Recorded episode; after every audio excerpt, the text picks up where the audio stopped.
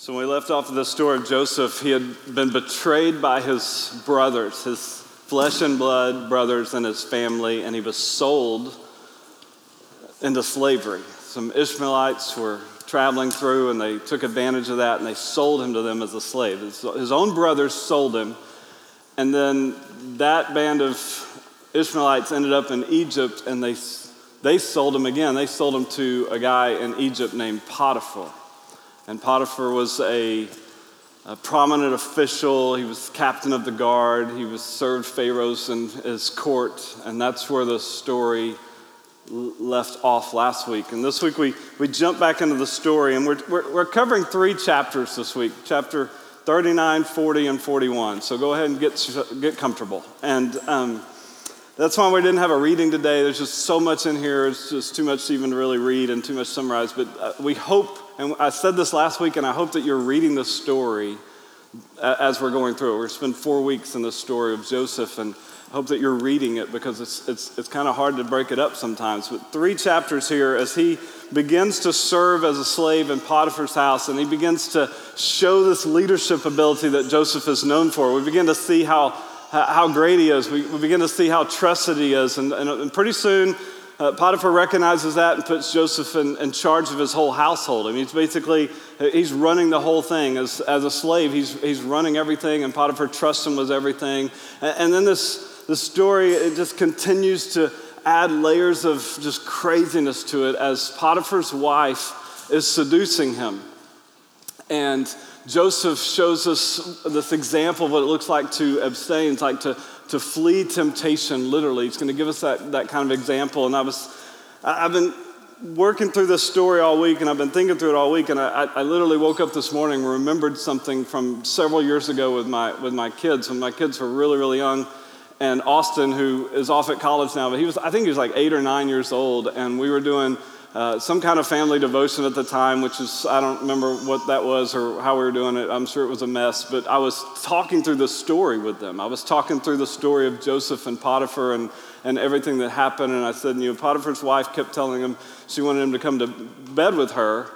And, and then that one day she grabs him by the, the, the, the garment, grabs, grabs him by the shirt, and he says no and he takes off running and, and like she, she ends up with his coat his, his garment in her hands and so he just runs out of the house naked. I remember austin looking at me in that moment. He just looked at me and said dad are you making all this stuff up?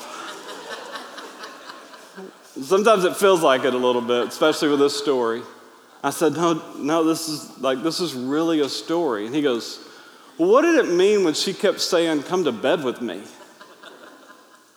I said, Austin, I'm going to tell you that when you're 12. Which is, just so you know, that's not a magic number. I was just throwing something out because I didn't want to talk about it in that moment. and he goes, Okay, I didn't think I wanted to know anyway.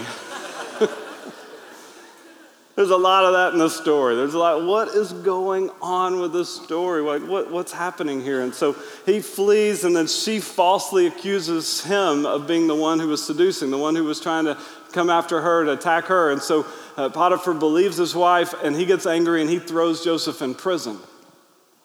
And so things have gone from bad to worse in the story as we're following along. He was a slave in this house, uh, sold by his brothers, and now he's falsely accused and wrongly imprisoned in that process. And he's in prison, and, and, and you think, well, what's going to happen to him there? And, and like, it's crazy because he's such a great leader that it's not very long before he is put in charge of the prison. He's, he's kind of given command by the keeper of the prison, basically says, You run this place. You're such a great leader. You run it. And he's, he's got all these prisoners under his care, and he's managing and organizing and all the things that Joseph does so, so well. And then the, the story continues, and one day, two of the Pharaoh's officials, two of the king's officials get in trouble. They do something wrong and they get thrown in prison. There's the, the, the cupbearer to Pharaoh and the, the baker, and I'm pretty sure the candlestick maker was in there somewhere. He's just not mentioned in the, in the text. But like those guys are thrown in prison, and Joseph begins to be in charge of them and to care for them in his role there. And then one, one night they had, they had a dream they each had different dreams, and then they were trying to figure out, they're talking about it, they couldn't figure out the interpretation of that dream. And Joseph comes in, And he sees that they're looking upset, they're looking concerned, and he asks them, what's going on? And they said, well, we have these dreams and we don't know how to interpret them. We don't know what they mean. And Joseph says, well, the God that I serve is the one who interprets dreams. So tell me your dream and, I'll, and God will interpret them. And so they do. And Joseph gives them their interpretations. Through God's help, of course, he tells them what their dreams were. And he says to the, the cupbearer that your dream means that in three days you're going to be restored to your original position. Pharaoh's going to bring you back and you're going to get to be the cupbearer to Pharaoh again. And he's like, man, that's great news. And then said, the baker, your dream means a little bit, little bit something different. It says, in three days, what's going to happen is your head's going to be lifted up, but it's going to be on a gallows. Pharaoh's going to put you to death. Not, not such a good dream interpretation. But both those dreams come true exactly like Joseph interpreted them. And Joseph had told the, the cupbearer, hey, when, when you get out and when you're back in Pharaoh's court, will you remember me and tell him about me? And he didn't say that to the baker for obvious reasons, but he, he said, will you, will you tell Pharaoh? He said, Yes, absolutely. In three days, he's restored and he forgets. You're like, What? How could this possibly happen? He forgets the whole story. He forgets how he got out. He forgets the dream. He forgets it. He just goes back to serving for another couple of years. Joseph's just left in prison, forgotten. And so this story is just, it's ridiculous. It's from bad to worse to even worse, now forgotten in prison. And so, what, what are we supposed to learn from this? And last week we talked about some, some big picture truths that we really got to embrace as we're walking through the details of a story like this. And, and one of those big picture truths is that all the Old Testament points us to Jesus, that all the stories in the Old Testament are really just shadows of the ultimate story of what Jesus has accomplished. And we looked at that uh, pretty, pretty clearly with Joseph being this Jesus figure, this, this Jesus type in our Old Testament. And we said that there's a lot of tendency, there's, there's, a, there's a temptation to see these stories as moral lessons along the way. Well, look, let's be like Joseph. Let's do it like Joseph did. Let's, let's do all those different kinds of things. And when you get to chapter 39 and you see how he resists this temptation and you see how he flees from it, you, you know that the New Testament teaches us to flee from temptation. And so you start thinking that that's what this story might be about, that that's, that's what we need to learn from the story, that maybe today's sermon and maybe all of our time really ought to be spent talking about this idea of what we do in the face of temptation and how we flee from it. I don't really think that's, that's what the story's about. I don't think that's, I, that, that's part of the story, but I don't think that's what Moses, as he's writing Genesis, is trying to help us really understand in the story. Because if we're honest and we look at this as a moral lesson, then you got to be true to the lesson. You got to you got to teach the lesson the way it's taught in the story if you're going to use it that way. Does that make sense? If you're going to use it as a moral lesson, then you got to teach it the way it's taught in the story. And so I thought, well, if this is a moral lesson and we're going to be honest to the text and what the story's about, then this is the point that we would make from that story. Here it is flee from temptation, end up in prison. You like take notes, write that one down. That's the, that's the point of the story. Here's what you do if you flee from temptation, guys, you'll end up in prison, falsely accused. Don't write that down. If you're writing that down, stop. Scratch it out. Don't write that down. That's ridiculous. That's like the worst point ever, ever. Most of my sermons are pointless. That one's really, really bad, right? Don't write that down. Take it off of there, David. We don't even need that point up there. That's not what this story's about. You're not using that with your teenagers. Hey, I need, I, listen, you need to flee from all the temptation that's out there. And you'll probably have to get you out of jail if you do that. You're, that's not going to help anybody. That can't be what the story's about. If you take this as a moral lesson, you got to be true to it, and that can't be what it's about. So, so what? If it's not just a lesson about fleeing temptation, it's a good illustration of what the New Testament teaches us about fleeing temptation, but it's not, that's not the point of this. What is the point? And I want to read part of it to you guys. Uh, we're definitely not going to read all th- three chapters, but I want to read part of it. And I hope that you'll just keep your Bibles open and kind of look at the text. In 39, starting verse 1, I want to read you something. And, and, and here's what when you're reading the text, if you see something in the text that keeps getting repeated, it's a clue. It's a clue that maybe this is something that the writer was trying to emphasize. And so as we, as we read this, 39, 1 through 6, and then we'll skip down a little bit. Uh, see if there's something that you kind of jumps out at you. Now, Joseph had been brought down to Egypt, and Potiphar, the officer of Pharaoh, the captain of the guard, an Egyptian, had, brought, had bought him from the Ishmaelites who had brought him down there. The Lord was with Joseph, and he became a successful man. He was in the house of his e- Egyptian master. His master saw that the Lord was with him, and that the Lord caused all that he did to succeed in his hands. So Joseph found favor in his sight and attended him, and he made him overseer of his house and put him in charge of all that he had. From the time that he made him overseer in his house and over all that he had, the Lord blessed the Egyptian's house for Joseph's sake. The blessing of the Lord was on all that he had in house and field. So he left all that he had in Joseph's charge, and because of him, he had no concern about anything but the food he ate. And then this thing happens with Pharaoh, Potiphar's wife. He gets put in prison. So skip down to verse 20. And Joseph's master took him and put him into the prison, the place where the king's prisoners were confined, and he was there in prison. But the Lord was with Joseph and showed him steadfast love and gave him favor in the sight of the keeper of the prison. And the keeper of the prison put Joseph in charge of all the prisoners who were in the prison. Whatever was done there, he was the one who did it. The keeper of the prison paid no attention to anything that was in Joseph's charge because the Lord was with him. And whatever he did, the Lord made it succeed. So, just a few verses in this story, and I hope that you saw it. I hope that you saw this phrase is repeated at least four times in different ways in this, in this passage. And it's this phrase the Lord was with Joseph. If you want to you wanna know what we're supposed to learn from this, you look at something that's repeated like that, and then you just translate it into something that we can grab a hold of. And here's the point God is with us always. That's what, that's what the story seems to be screaming at us.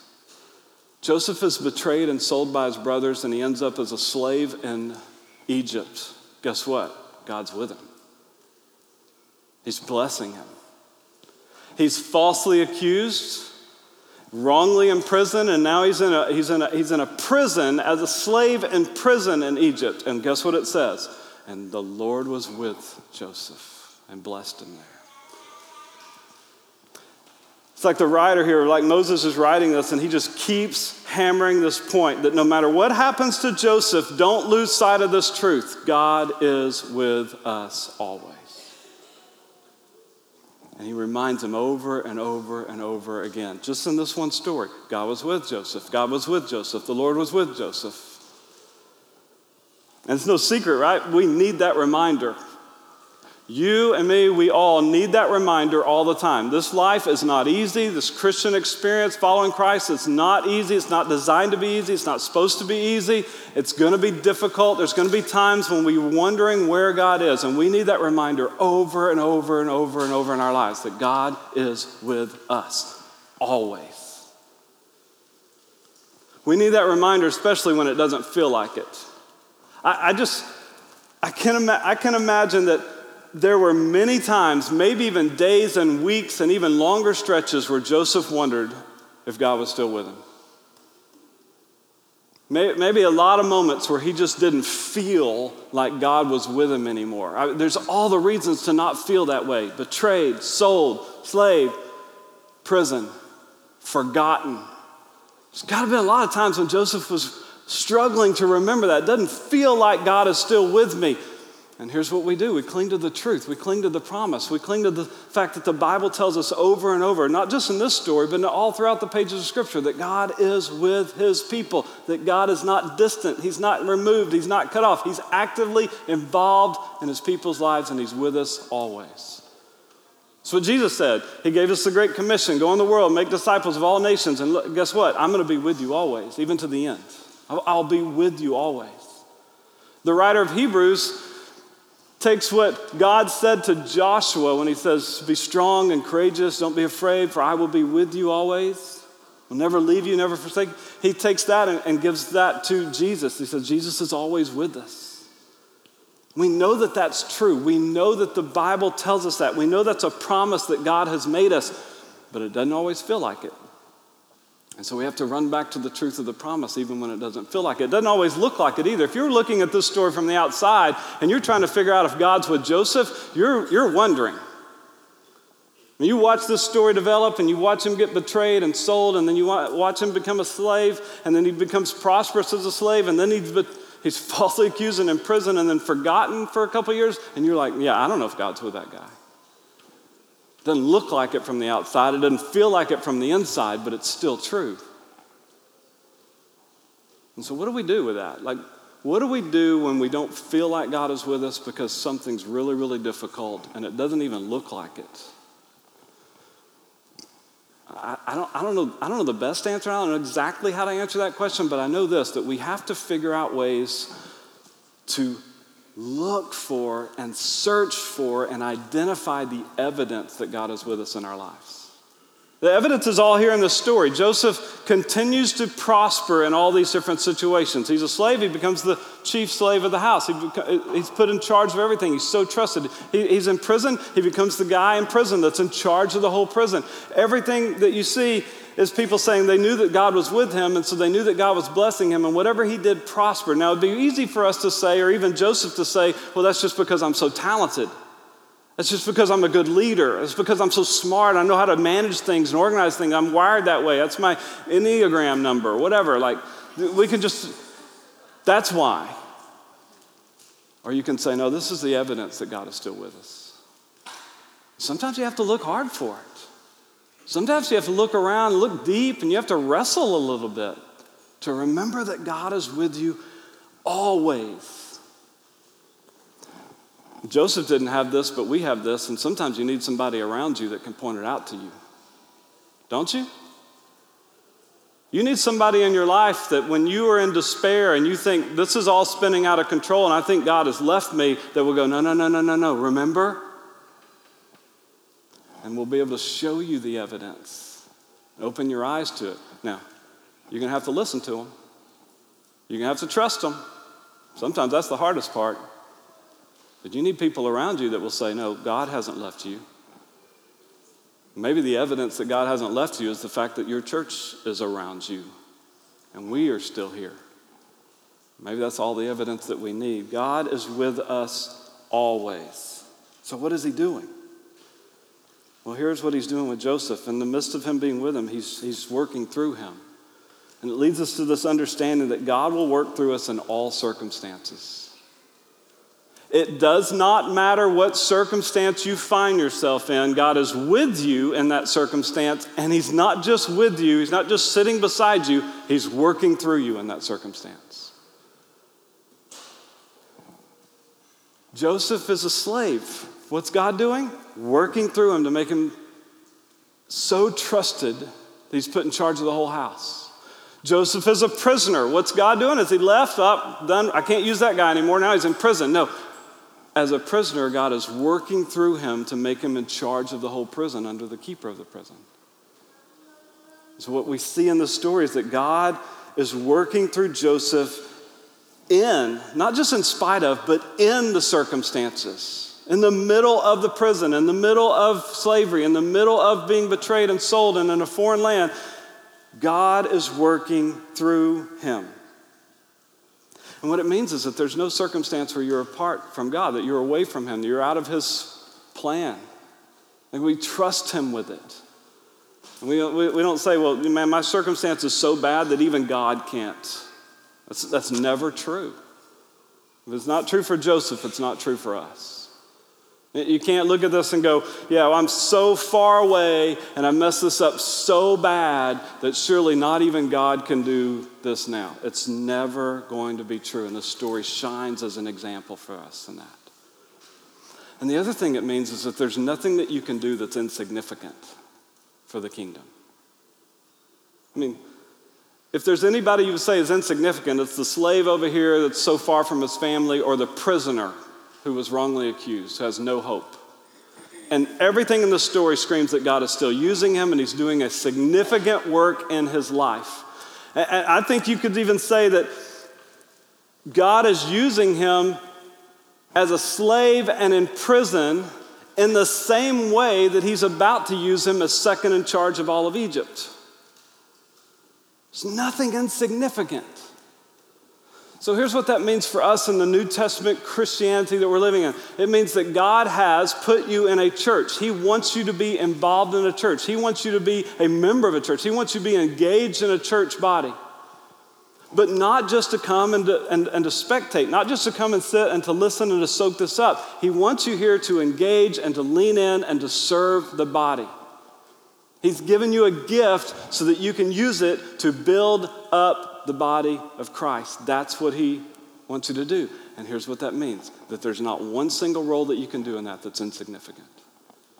There's not one thing that you can give yourself to to help build up the body here that would be a waste of time or not that important. It's all significant because it's how God is working through us in all the circumstances. So if you're on the load in team, and you come in and you set all this up so that we can have worship service and it can look good. We have screens that work. We have uh, some pipe and drapes to kind of give us a, a feel of a worship. We have a stage to stand on, all these different kinds of things. And you show up early to do that, and then you stay a little bit later to tear it all down and put it back in a box again. And you start thinking along the way, why in the world are we doing this? Why?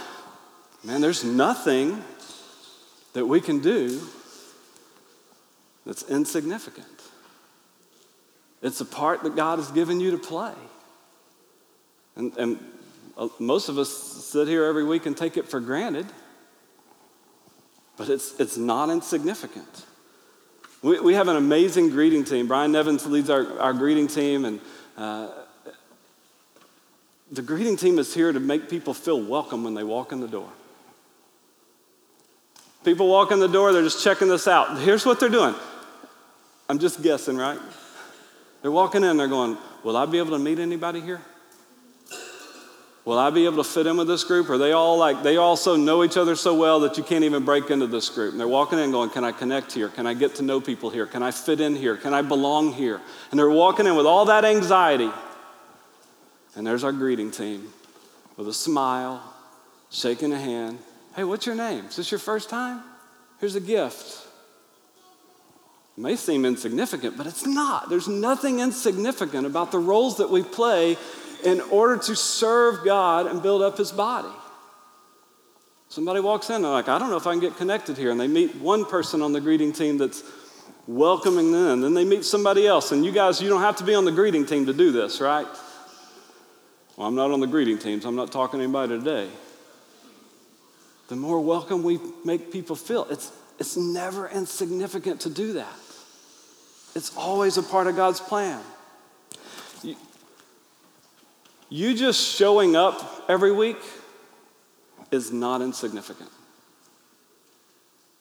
Just being here and sitting in those seats and standing up and participating and worshiping, we want you to move to service, but you just taking that step and you being faithful to that, there's nothing insignificant about that.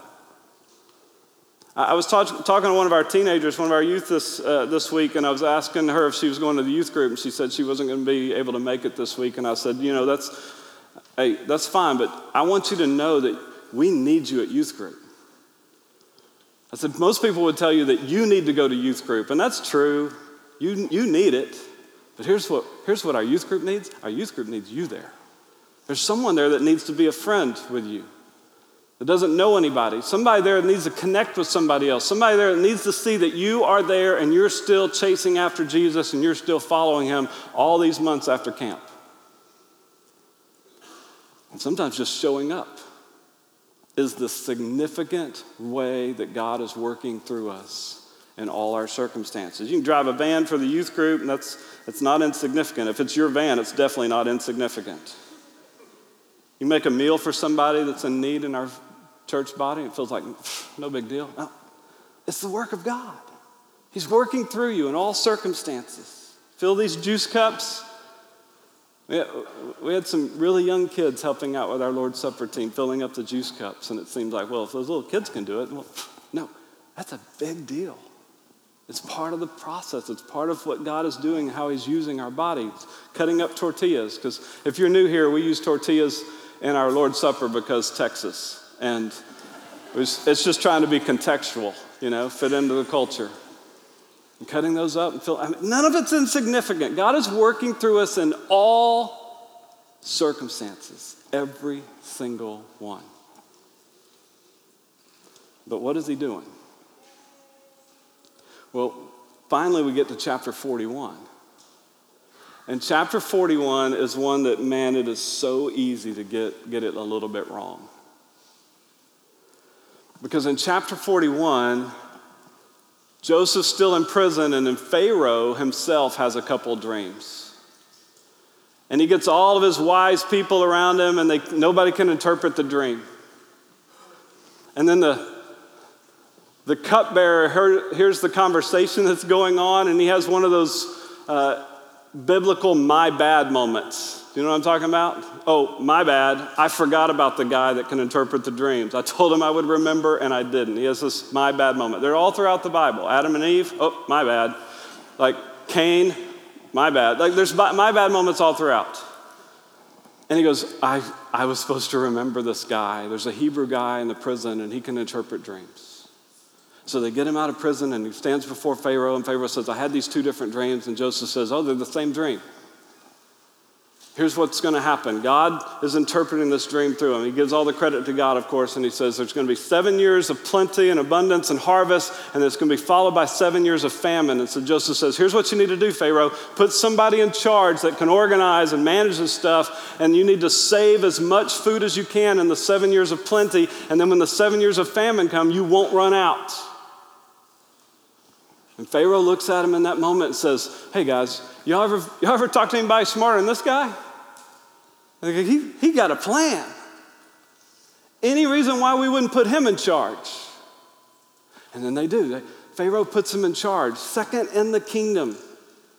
You're going to be in charge of this whole plan, this whole process of saving the food, distributing the food. Uh, everybody's going to do whatever you say. Now, here's what we do with that story we look at that story and we go, finally, there's a payoff. He suffered all that, and he finally gets the power. He finally gets prominence.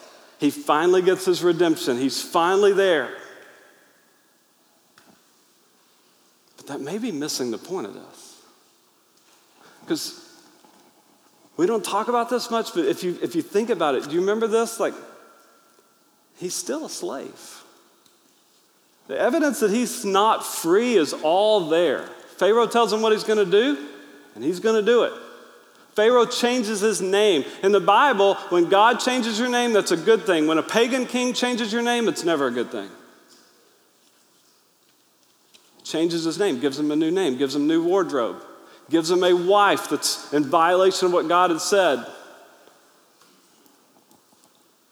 Joseph doesn't have freedom in that moment. He has power, he has authority, but he's still in the wrong land serving the wrong king, cut off from his family with no freedom. And so I think that there's something bigger here at store. I, I think you could say it this way that God sent Joseph to Egypt. We know that from last week. He sent Joseph to Egypt, but it wasn't so that eventually Joseph could rise to power and have influence and wealth. No, God was doing something bigger. God sent Joseph to Egypt so that God could save his people. In the short term, he's going to save Jacob and his brothers. We're going to see that next week. In the long term, he's saving his people by preserving his people, by saving the line that is going to come from Judah, the lion of Judah, who's going to come from that tribe eventually to save the whole world. God is orchestrating all these events. He sent Joseph to save his people and to save the world. I want you to see this. In, verse, in chapter 41, verses 56 and 57, it says, when the famine had spread over all the land, Joseph opened all the storehouses and sold to the Egyptians, for the famine was severe in the land of Egypt. Verse 57 of chapter 41 Moreover, all the earth came to Egypt to Joseph to buy grain because the famine was severe over all the earth. God made a promise to Abraham I'm going to bless you, and then through you, I'm going to bless all the nations. And God's just coming through on his promise again. Everybody in the earth that's subject to this famine, that's affected by this famine, they all come to Egypt and they all buy food from Joseph, and Joseph saves them all. And so there's a bigger picture here. God will work through us in all circumstances, and God will work through us to accomplish his purposes. If you're taking notes and you write that down, circle his, underline his, write it in all caps. God will work through us to accomplish his purposes. And that's what this story seems to be about. God's orchestrating all these events in Joseph's life, not for Joseph's sake, but he's doing it to accomplish God's big picture agenda and purpose. It wasn't about Joseph. And guess what? It's not about us. It's not about you and me. And that's why it's, we, we really shouldn't look at this story as if it's a story telling us how we should live. It's not about us. We should look at the story and see what God is doing to accomplish his purposes in the life of Joseph, and then we should lean into that and remember that God is working in our circumstances and working through us, not necessarily because it's about us, but ultimately to accomplish what God wants to accomplish. Guys, that's how what we talked about last week begins to really make sense practically for us. Last week we talked about this truth that our obedience doesn't come with any guarantees. Such an encouraging thought that you can be obedient and none of it work out. That doesn't make sense if you think this is all about you. That will never make sense to people, and that's what we tend to do all the time. We think this is all about us all the time. This is our story. We're the hero. If you have that view, then your obedience should work out. God should owe you a reward for your obedience. But if our obedience doesn't come with a guarantee, the only way that would make sense is if you understand this is ultimately not about you and not about me. It's about God accomplishing His purposes through me.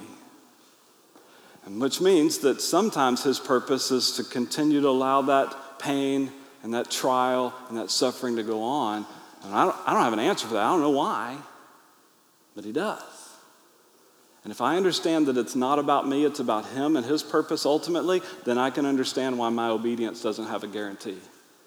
I can understand why sometimes God's plan for His people is suffering and pain. I can only understand that if I understand it's not about me.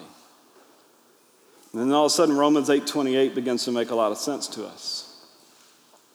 Romans 8:28 says, and we know that for those who love God, all things work together for good for those who are called according to his purpose. And it's really easy for us to read that verse and insert the word my there or our. God works all things together for my good, but it doesn't say that, it just says good because it's always about his purpose. Ultimately, it's about his purpose. God's working all the circumstances in our lives out for good according to his purpose. But there's still good news in it. The, good news in all this is that we know that God is good. We don't have to wonder about that. We know that He's good to us. He forever settled that question when He sent His Son Jesus to die in our place on the cross, to take the punishment that you and I should have had to take. Jesus took our place. He took that on himself to make a way where there was no way, to bring us back into a right relationship with God when we had rebelled against him and we had completely walked away from him and said we didn't need him. God pursued us, tracked us down, and sent his son to die for us. The Bible says that while we were still sinners, God demonstrates his love by sending Jesus to die for us. So we don't have to wonder if God's good, and we don't have to wonder if God's good to us. So we can know that God's working all things out for good according to his purpose, and in the end result, it'll be good. It'll be good for us.